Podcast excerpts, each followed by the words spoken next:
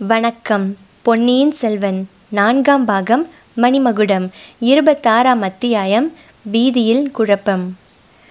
குந்தவை கண்ணீர் விடுவதை பார்த்துவிட்டு வானதியும் விம்மத் தொடங்கினாள். உலகத்தில் எத்தனையோ இன்பத் துன்பங்களை பார்த்தவரான அனிருத்த பிரமராயரின் இரும்பு நெஞ்சமும் இலகியது. தாயே சக்கரவர்த்தி இப்போது படும் கஷ்டங்களுக்கெல்லாம் காரணமானவன் இந்த பாவிதான். என்ன பிராயச்சித்தம் செய்து அந்த பாவத்தை தீர்த்து கொள்ளப் போகிறேனோ தெரியவில்லை என்றார். ஐயா தங்களுக்கு தெரியாதது ஒன்றுமில்லை. ஆயினும் எனக்கு தெரிந்ததை சொல்லுகிறேன். அந்த கரையர் மகள் இறந்துவிடவில்லை. உயிரோடு இருக்கிறாள் என்பதை தந்தைக்கு தெரிவித்துவிட்டால் அவருடைய துன்பம் தீர்ந்து மன அமைதி ஏற்பட்டுவிடும். அதை சொல்வதற்காகவே தங்களிடம் வந்தேன்.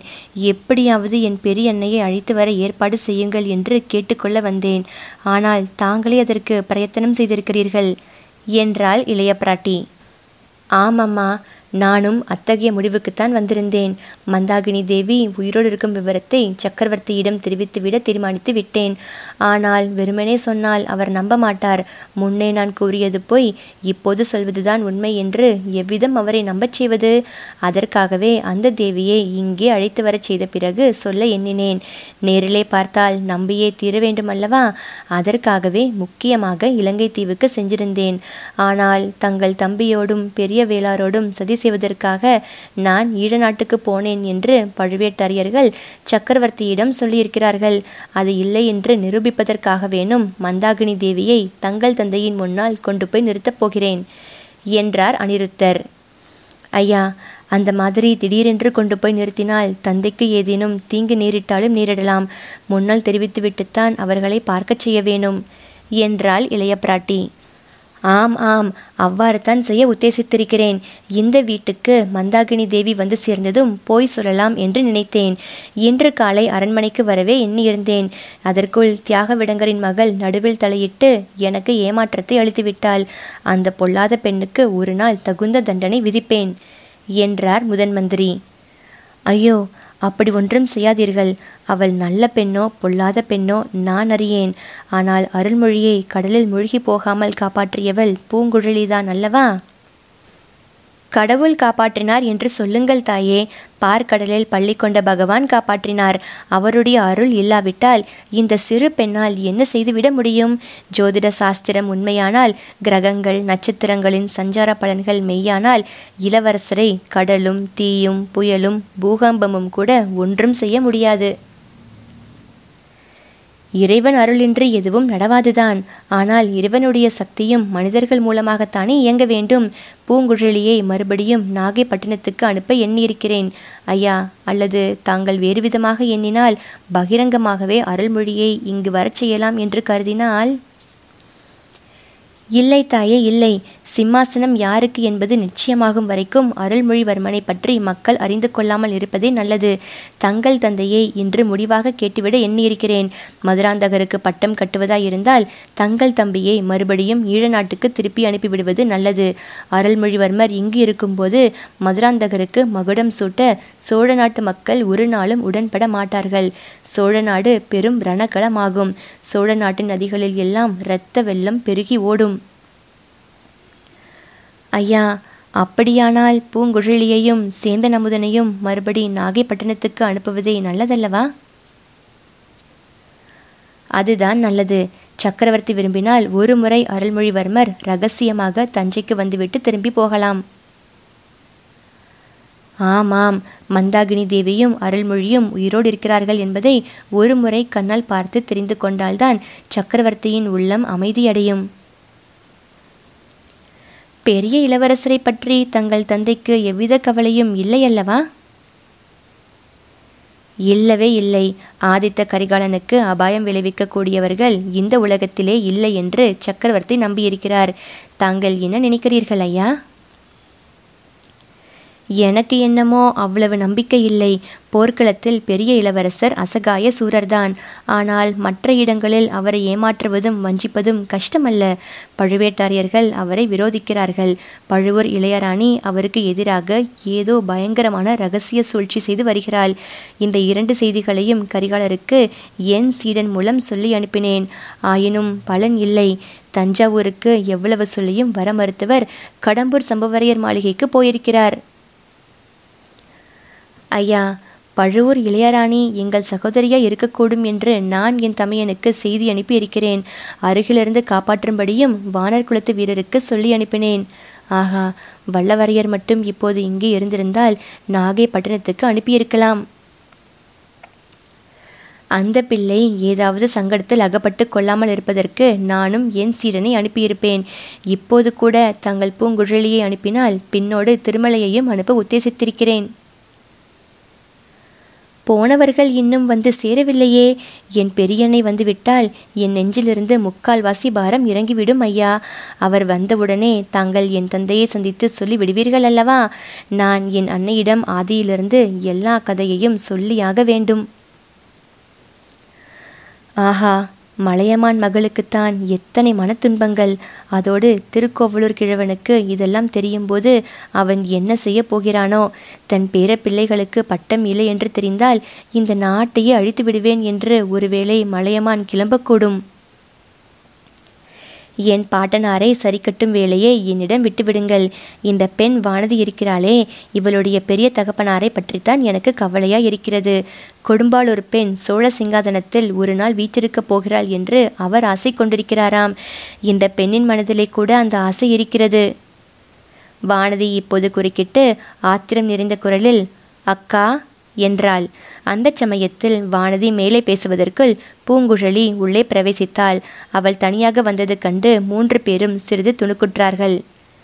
கரையர் மகளே உன் அத்தை எங்கே? திருமலை எங்கே? என்று முதன் மந்திரி பரபரப்புடன் கேட்டார். ஐயா என் கர்வம் பங்கமுற்றது. நான் சொல்லி போனபடி அத்தையை இங்கு கொண்டு வந்து சேர்க்க முடியவில்லை. நீங்கள் போவதற்குள்ளேயே காணுமா? அல்லது வருவதற்கு மறுத்துவிட்டாளா? அப்படியானால்? இல்லை ஐயா கோட்டைக்குள்ளே அழைத்து கொண்டு வந்து விட்டோம். அதற்கு பிறகுதான் ஜனக்கூட்டத்திலே அகப்பட்டு அத்தை காணாமற் போய்விட்டார். என்றாள் பூங்குழலி. பின்னர் அச்சம்பவம் பற்றிய பின்வரும் விவரங்களை கூறினாள். மந்தாகினி தேவி நல்ல வேளையாக சேந்தனமுதன் வீட்டிலேயே தான் இருந்தாள். அவள் அங்கேயே இருக்கும்படியான காரணங்கள் நேர்ந்திருக்கின்றன. நேற்று இரவு அடித்த புயலில் அமுதனுடைய வீடு சின்னா பின்னம் அடைந்திருந்தது. தோட்டத்தில் இருந்த மரம் ஒன்று வீட்டு கூரை மேலேயே விழுந்திருந்தது. சேந்தன் அமுதனோ முதல் நாளிரவு மழையில் நனைந்த காரணத்தினால் கடும் சுரம் வந்து படுத்து பிதற்றிக் கொண்டிருந்தான். இரண்டு சகோதரிகளும் விழுந்த மரங்களை அகற்றி வீட்டை சரிப்படுத்தும் முயற்சியில் ஈடுபட்டிருந்தார்கள். பூங்குழலியை கண்டதும் மந்தாகினி மகிழ்ச்சியடைந்தாள். திருமலையை கண்டு கொஞ்சம் தயங்கினாள். அவன் நம்மை சேர்ந்தவன் என்று பூங்குழலி கூறிய பிறகு தைரியம் அடைந்தாள். வழியில் பூங்குழலியும் திருமலையும் ஊமேராணியிடம் என்ன சொல்லுவது எவ்வாறு சொன்னால் அவள் தயங்காமல் தங்களுடன் வருவாள் என்று பேசி முடிவு செய்திருந்தார்கள். அந்தபடியே பூங்குழலி அவள் அத்தையிடம் கூறினாள் சக்கரவர்த்தி நோய்பட்டு படுத்த படுக்கையாய் இருப்பதாகவும் எந்த நேரத்திலும் இந்த மண்ணுலகை விட்டு போய்விடலாம் என்றும் அவருடைய மூச்சு பிரிவதற்கு முன்னால் ஊமை ராணியை ஒரு தடவை பார்க்க ஆசைப்படுகிறார் என்றும் ஊமை ராணியை அவர் இத்தனை காலமாகியும் மறக்கவில்லை என்றும் அவளை பார்த்தால் ஒருவேளை அவர் புதிய பலம் பெற்று இன்னும் சில காலம் உயிர் வாழக்கூடும் என்றும் சமிக்ஞை பாஷையில் தெரியப்படுத்தினாள். அதற்காகவே தான் முதன் மந்திரி அனிருத்த பிரம்மராயர் அவளை எப்படியாவது பிடித்து வர ஆட்களை அனுப்பியதாகவும் முதன் மந்திரியின் அரண்மனையிலேதான் முதல் நாள் இரவு தான் தங்கியிருந்ததாகவும் கூறினாள். சக்கரவர்த்தியின் அருமை புதல்வி குந்தவை தேவி ஊமை ராணியை தன் தந்தையிடம் அழைத்து போவதற்காக முதன் மந்திரி வீட்டில் காத்திருப்பதாகவும் தெரியப்படுத்தினாள். இதையெல்லாம் ஒருவாறு தெரிந்து கொண்ட பிறகு மந்தாகினி பூங்குழலியுடனும் திருமலையுடனும் புறப்பட்டு வர இசைந்தாள்.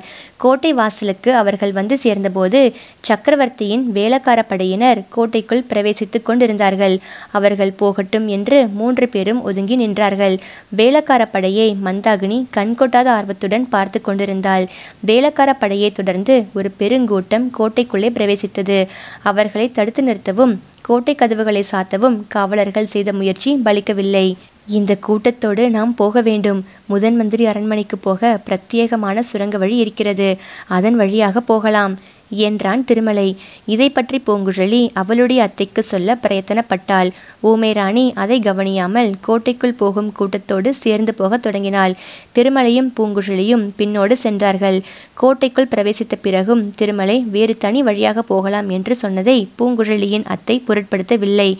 கூட்டத்துடன் கலந்தே சென்றாள். கூட்டத்தை பார்த்து பயப்படும் சுபாவம் உடையவள். இம்மாதிரி செய்வதைக் கண்டு மற்ற இருவருக்கும் வியப்பாய் இருந்தது கொஞ்ச தூரம் போன பிறகு கூட்டத்தில் சிலர் மந்தாகினியை குறிப்பாக கவனிக்க ஆரம்பித்தார்கள். இந்த அம்மாளை பார்த்தால் பழுவூர் இளையராணியின் ஜாடையாக இல்லையா? என்று ஒருவருக்கொருவர் பேசிக்கொள்ள ஆரம்பித்தார்கள். திருமலைக்கும் பூங்குழலிக்கும் இது கவலையை அளித்தது. அவர்கள் மந்தாகினிக்கு முன்னால் போய் நின்று தடுத்து நிறுத்த முயன்றார்கள். இதற்குள் ஆழ்வார்க்கடியானை பார்த்தவர்கள் சிலர் இவன் யாரடா வைஷ்ணவன்? பெண் பிள்ளையை தொந்தரவு படுத்துகிறான் என்றார்கள். இந்த வார்த்தைகள் காதில் விழுந்து வேளக்கார படையில் முன்னால் போனவர்கள் திரும்பி வந்தார்கள். ஊமை ராணியை சூழ்ந்து கொண்டு மற்றவர்களை அப்புறப்படுத்தினார்கள். அந்த நெருக்கடியில் திருமலையும் பூங்குழலியும் கூட அப்பால் தள்ளப்பட்டு விலகி போக நேர்ந்தது. வேளக்கார படையில் ஒருவன் மந்தாகினி தேவியிடம் அம்மா நீ யார்? உன்னை யார் தொந்தரவு செய்தார்கள்? சொல் அவனை இங்கேயே தூக்கிலே போட்டு விடுகிறோம் என்று கேட்டான். ஊமை ராணி மறுமொழி சொல்லாமல் நின்றாள். இதற்குள் ஒருவன் இவளை பார்த்தால் பழுவூர் ராணி ஜாடையாக இல்லையா? என்றான். இன்னொருவன் அப்படித்தான் இருக்க வேண்டும். அதனாலே தான் இவ்வளவு கர்வமாய் இருக்கிறாள். என்றான். பழுவூர் கூட்டமே கர்வம் பிடித்த கூட்டம்.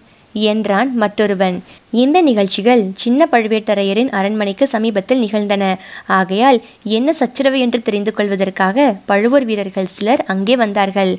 பழுவர் கூட்டமே கர்வம் பிடித்த கூட்டம் என்று வேலக்கார வீரன் ஒருவன் கூறியது அவர்கள் காதில் விழுந்தது. யாரடா பழுவர் கூட்டத்தை பற்றி நிந்தனை செய்கிறவன்? இங்கே முன்னால் வரட்டும் என்றான் பழுவூர் வீரன் ஒருவன். நான் தானடா சொன்னேன் என்னடா செய்வாய்? என்று வேலக்கார வீரன் முன்வந்தான் நீங்கள் தானடா கர்வம் பிடித்தவர்கள் உங்கள் கர்வம் பங்கமடையும் காலம் நெருங்கிவிட்டது என்றான் பழுவூர் வீரன். ஆஹா எங்கள் இளவரசரை கடலில் மூழ்கடித்து விட்டதனால் இப்படி பேசுகிறாயா? உங்களை போன்ற பாதகர்கள் இருப்பதாலே தான் புயல் அடித்து ஊரெல்லாம் பாழாகி விட்டது என்றான் கூட்டத்தில் ஒருவன். பழுவூர் வீரன் என்னடா சொன்னாய்? என்று அவனை தாக்கப் போனான். வேலக்கார வீரன் அவனை தடுத்தான். பின்னர் கூட்டத்தில் கைகலப்பும் குழப்பமும் கூச்சலும் எழுந்தன.